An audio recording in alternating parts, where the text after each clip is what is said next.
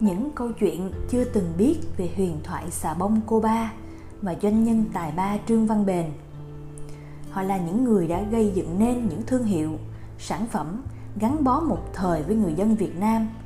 Đến nỗi mà giờ đây, mỗi khi nhắc đến xà bông cô ba, kem đánh răng hai nốt, dầu khuynh diệp bác sĩ tính, dầu gió nhị thiên đường, dầu cù lạ Mafsu, bia BGI hay ngân hàng tín nghĩa, rất nhiều người vẫn còn nhớ. Thành công đó có được không hề dễ dàng, càng không chỉ dựa vào may mắn, mà chính từ ý chí, nghị lực cùng tư duy kinh doanh nhạy bén, biết nắm bắt cơ hội làm giàu của những người dám nghĩ, dám làm. Nói như vua ngân hàng Nguyễn Tấn Đời trong hồi ký của mình.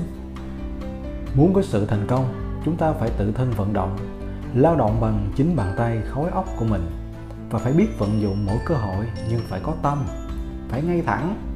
Còn sự may mắn là một cơn mưa cho tất cả mọi người. Nếu ai biết chuẩn bị kịp thời, được đồ chứa tốt và lớn thì hứng được nhiều nước chờ cho. Đến chợ Kim Biên bây giờ, nhìn về phía bên phải thấy một dãy nhà cũ kỹ. Phía trước ở trên cao có biển quảng cáo hình một người phụ nữ được đắp bằng xi măng đã hoen ố bởi thời gian. Nơi đây từ năm 1930 là cơ sở sản xuất xà bông Việt Nam lừng danh của ông Trương Văn Bền và logo trên là biểu tượng cô ba nên xà bông của ông còn được gọi là xà bông cô ba. Trụ sở xưởng sản xuất xà bông cô ba 20 Huy de Camboge nay là đường Kim Biên, phường 13, quận 5, thành phố Hồ Chí Minh. Trên cao vẫn còn logo hình một người phụ nữ được cho là cô ba. Làm nên xà bông cô ba vang bóng. Công cuộc làm ăn của ông Trương Văn Bền ngày càng phát triển. Ông vốn là người nhìn xa, trông rộng. Ngay từ đầu thế kỷ 20, người dân Bến Tre đã biết ép dừa thành dầu để cung cấp cho các nhà sản xuất lớn tại Sài Gòn. Ông Trương Văn Bền là một trong những khách hàng tiêu thụ lượng dầu dừa khá lớn.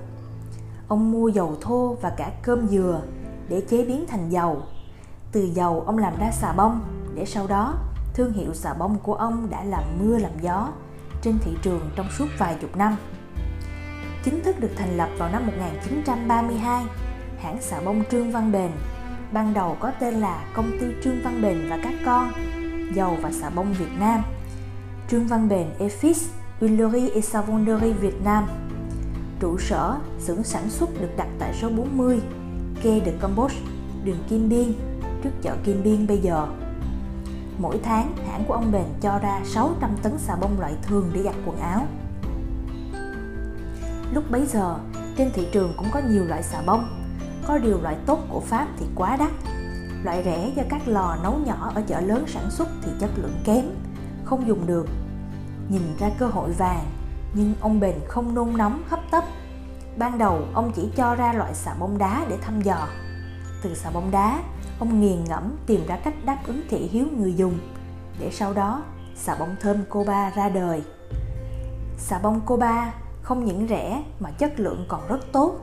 Mùi thơm lâu nên được người tiêu dùng đón nhận. Để lùi được tất cả các loại xà bông sản xuất trong nước cũng như nhập từ Pháp như xà bông thơm Marseille. Không lâu sau, xà bông Coba nhanh chóng được biết tới trên toàn Đông Dương, thậm chí còn xuất sang Hương Cảng, qua châu Phi và Tân Đảo. Ai ai cũng biết đến xà bông Coba có in hình nổi trên cục xà bông thơm trong một hình oval. Ngoài hộp xà bông bằng giấy cạc tông cũng có in hình người đàn bà đẹp. Trong quyển hồi ký của mình, ông Bền kể lại Thấy xà bông bán chạy, tôi phải làm thêm một chảo nữa. Nay nhiều thêm thì phải làm quảng cáo giữ mới bán được. Một mặt phải kiếm thế ép, mấy hàng tạp hóa mới mua xà bông Việt Nam về bán. Vì tiệm tạp hóa hầu hết của các chú, chúng xấu bụng, không mấy khi mà chịu mua đồ của người Việt Nam chế tạo về bán. Chứ trừ khi món đồ ấy được thông dụng đem cho chúng một mối lợi hàng ngày thì chúng mới chịu mua. Tôi bèn huy động một lớp người cứ lần lượt hàng ngày đi các cửa tiệm tạp hóa họ có xà bông Việt Nam bán không? Hãy có thì mua một hai xu bằng không thì đi chỗ khác trước khi bước chân ra khỏi tiệm, nói với lại một câu, sao không buôn xà bông Việt Nam về bán? Thứ đó tốt hơn xà bông khác nhiều. Hết người này tới người khác, riết rồi chủ tiệm cũng phải để ý lấy làm lạ, phải hỏi lại chỗ bán xà bông Việt Nam cho người mua thử về bán. Tớp thì ôm đờn ca vòng cổ tán dương tính chất của xà bông Việt Nam tốt thì đánh võ ráo hàng rồi đã banh tôi cũng cho áo thiêu xà bông Việt Nam nói tóm lại tôi không bỏ lỡ một dịp nào mà làm quảng cáo. Nên sò bông Việt Nam bán chạy lắm. Nhờ đầu óc nhạy bén của ông bền như thế xà bông Coba có mặt hầu như trên khắp mọi miền đất nước. Không riêng tại thác các thành phố lớn Coba còn có mặt tại tận nga hang cùng ngõ hẹp, nơi những người dân nghèo sinh sống. Thấy xà bông Coba thành công như vậy, nhiều người khác cũng lao vào kinh doanh, nhưng đều không cạnh tranh lại có thể kể đến như bà Đốc Phủ Màu ra xà bông con cọp. Ông Ba Lê ra xà bông Nam Kỳ cũng có biểu tượng người đàn bà Việt Nam như xà bông cô ba, ông Nguyễn Phú Hữu ra xà bông ba sao ở Cần Thơ. Thậm chí kỹ sư hóa học Nguyễn Thành Nam. Ông Đạo Dừa lúc chưa đi tu vừa du học ở Rouen Pháp về Bến Tre cũng mở hãng xà bông Thiên Nam để cạnh tranh với xà bông cô ba, Sau cùng là vẫn phải chịu thua. Ông Bền đã áp dụng triệt để và thành công cách làm. Lãi không nhiều, nhưng lãi ít mà nhiều người mua vẫn hơn lãi nhiều mà ít người ngó đến.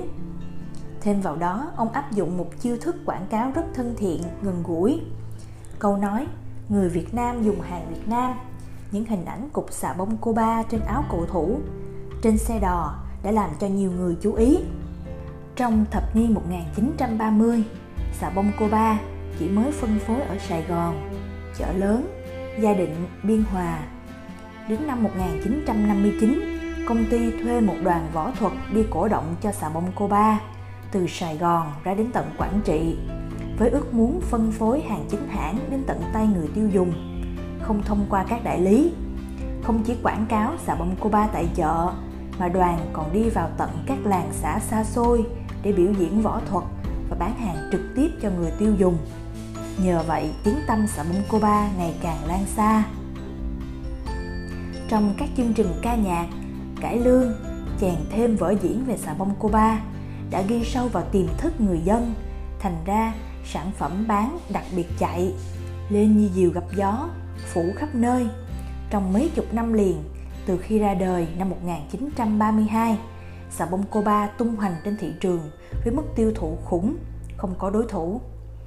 Có một vài chi tiết khá thú vị, hầu như ai cũng đặt câu hỏi về người con gái đẹp xuất hiện trên vỏ hộp xà bông của ông Trương Văn Bền là ai.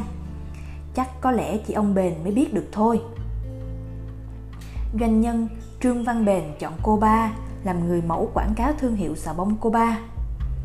Đó là sự bày tỏ lòng tự hào dân tộc của ông Bền một cách kín đáo. Người phụ nữ búi tóc đẹp mặn mà, nền nã luôn xuất hiện trên sản phẩm xà bông cô ba của công ty Trương Văn Bền là cô ba Thiệu, người con gái trà vinh sắc nước hương trời đã đăng quang Miss Sài Gòn hơn 150 năm trước. Trước vẻ mỹ miều của cô ba, nhiều người Pháp đã đề nghị cô chụp ảnh trong trang phục áo tắm để đăng báo ở chính quốc, nhưng cô không đồng ý. Ở Việt Nam, chân dung cô được vẽ rồi in thành tem với số lượng phát hành lớn chưa từng có ở Đông Dương. Cô là người phụ nữ Việt Nam đầu tiên xuất hiện trên con tem. Bi kịch gia đình cô ba xảy ra khi mẹ cô nhan sắc mặn mòi bị tên biện lý người Pháp Rabois ỷ thế tán tỉnh chồng ghẹo thầy thông chánh cha cô ba không chịu được cảnh đó nên đã rút súng bắn chết Rabois. sau đó cha cô bị chính quyền Pháp xử tử cô ba Thiệu cũng bị bắt giam rồi tự tử chết nhưng cuốn hỏi đáp về Sài Gòn, thành phố Hồ Chí Minh của nhiều tác giả xuất bản năm 2006 lại cho rằng cô ba mới là người cầm súng bắn chết tên biện lý Rabon. Cô bị tòa đại hình Mỹ Tho kết án ngày 19 tháng 6 năm 1893 và xử tử ngày 18 tháng 1 năm 1894 tại Trà Vinh. Người đẹp lừng lẫy của Sài Gòn xưa, dù theo tài liệu nào, cũng có một cái kết buồn thảm. Trở lại duyên nợ của cô Ba Thiệu và thương hiệu xà bông cô Ba, cô là người mẫu đầu tiên gắn liền với một thương hiệu Việt. Xà bông Coba đã đánh bật sự độc quyền của hãng xà bông Marseille của Pháp thời bấy giờ – hành động nữ nhi anh hùng của Coba ít nhiều có ý nghĩa khơi dậy trong quần chúng tinh thần bất khuất dân tộc. Nếu ông Bạch Thái Bưởi lấy tên các anh hùng dân tộc đặt tên cho thuyền bè của mình, thì việc ông Trương Văn Bền dùng tên cô ba quảng cáo cho sản phẩm cũng có chung một ý nghĩa. Đó là ý nghĩa khai thác tinh thần dân tộc, lòng yêu nước của người dân Việt trên thương trường những năm đầu thế kỷ 20. Đây cũng là vũ khí sắc bén để cạnh tranh giữa hàng Việt và hàng Pháp lúc bấy giờ.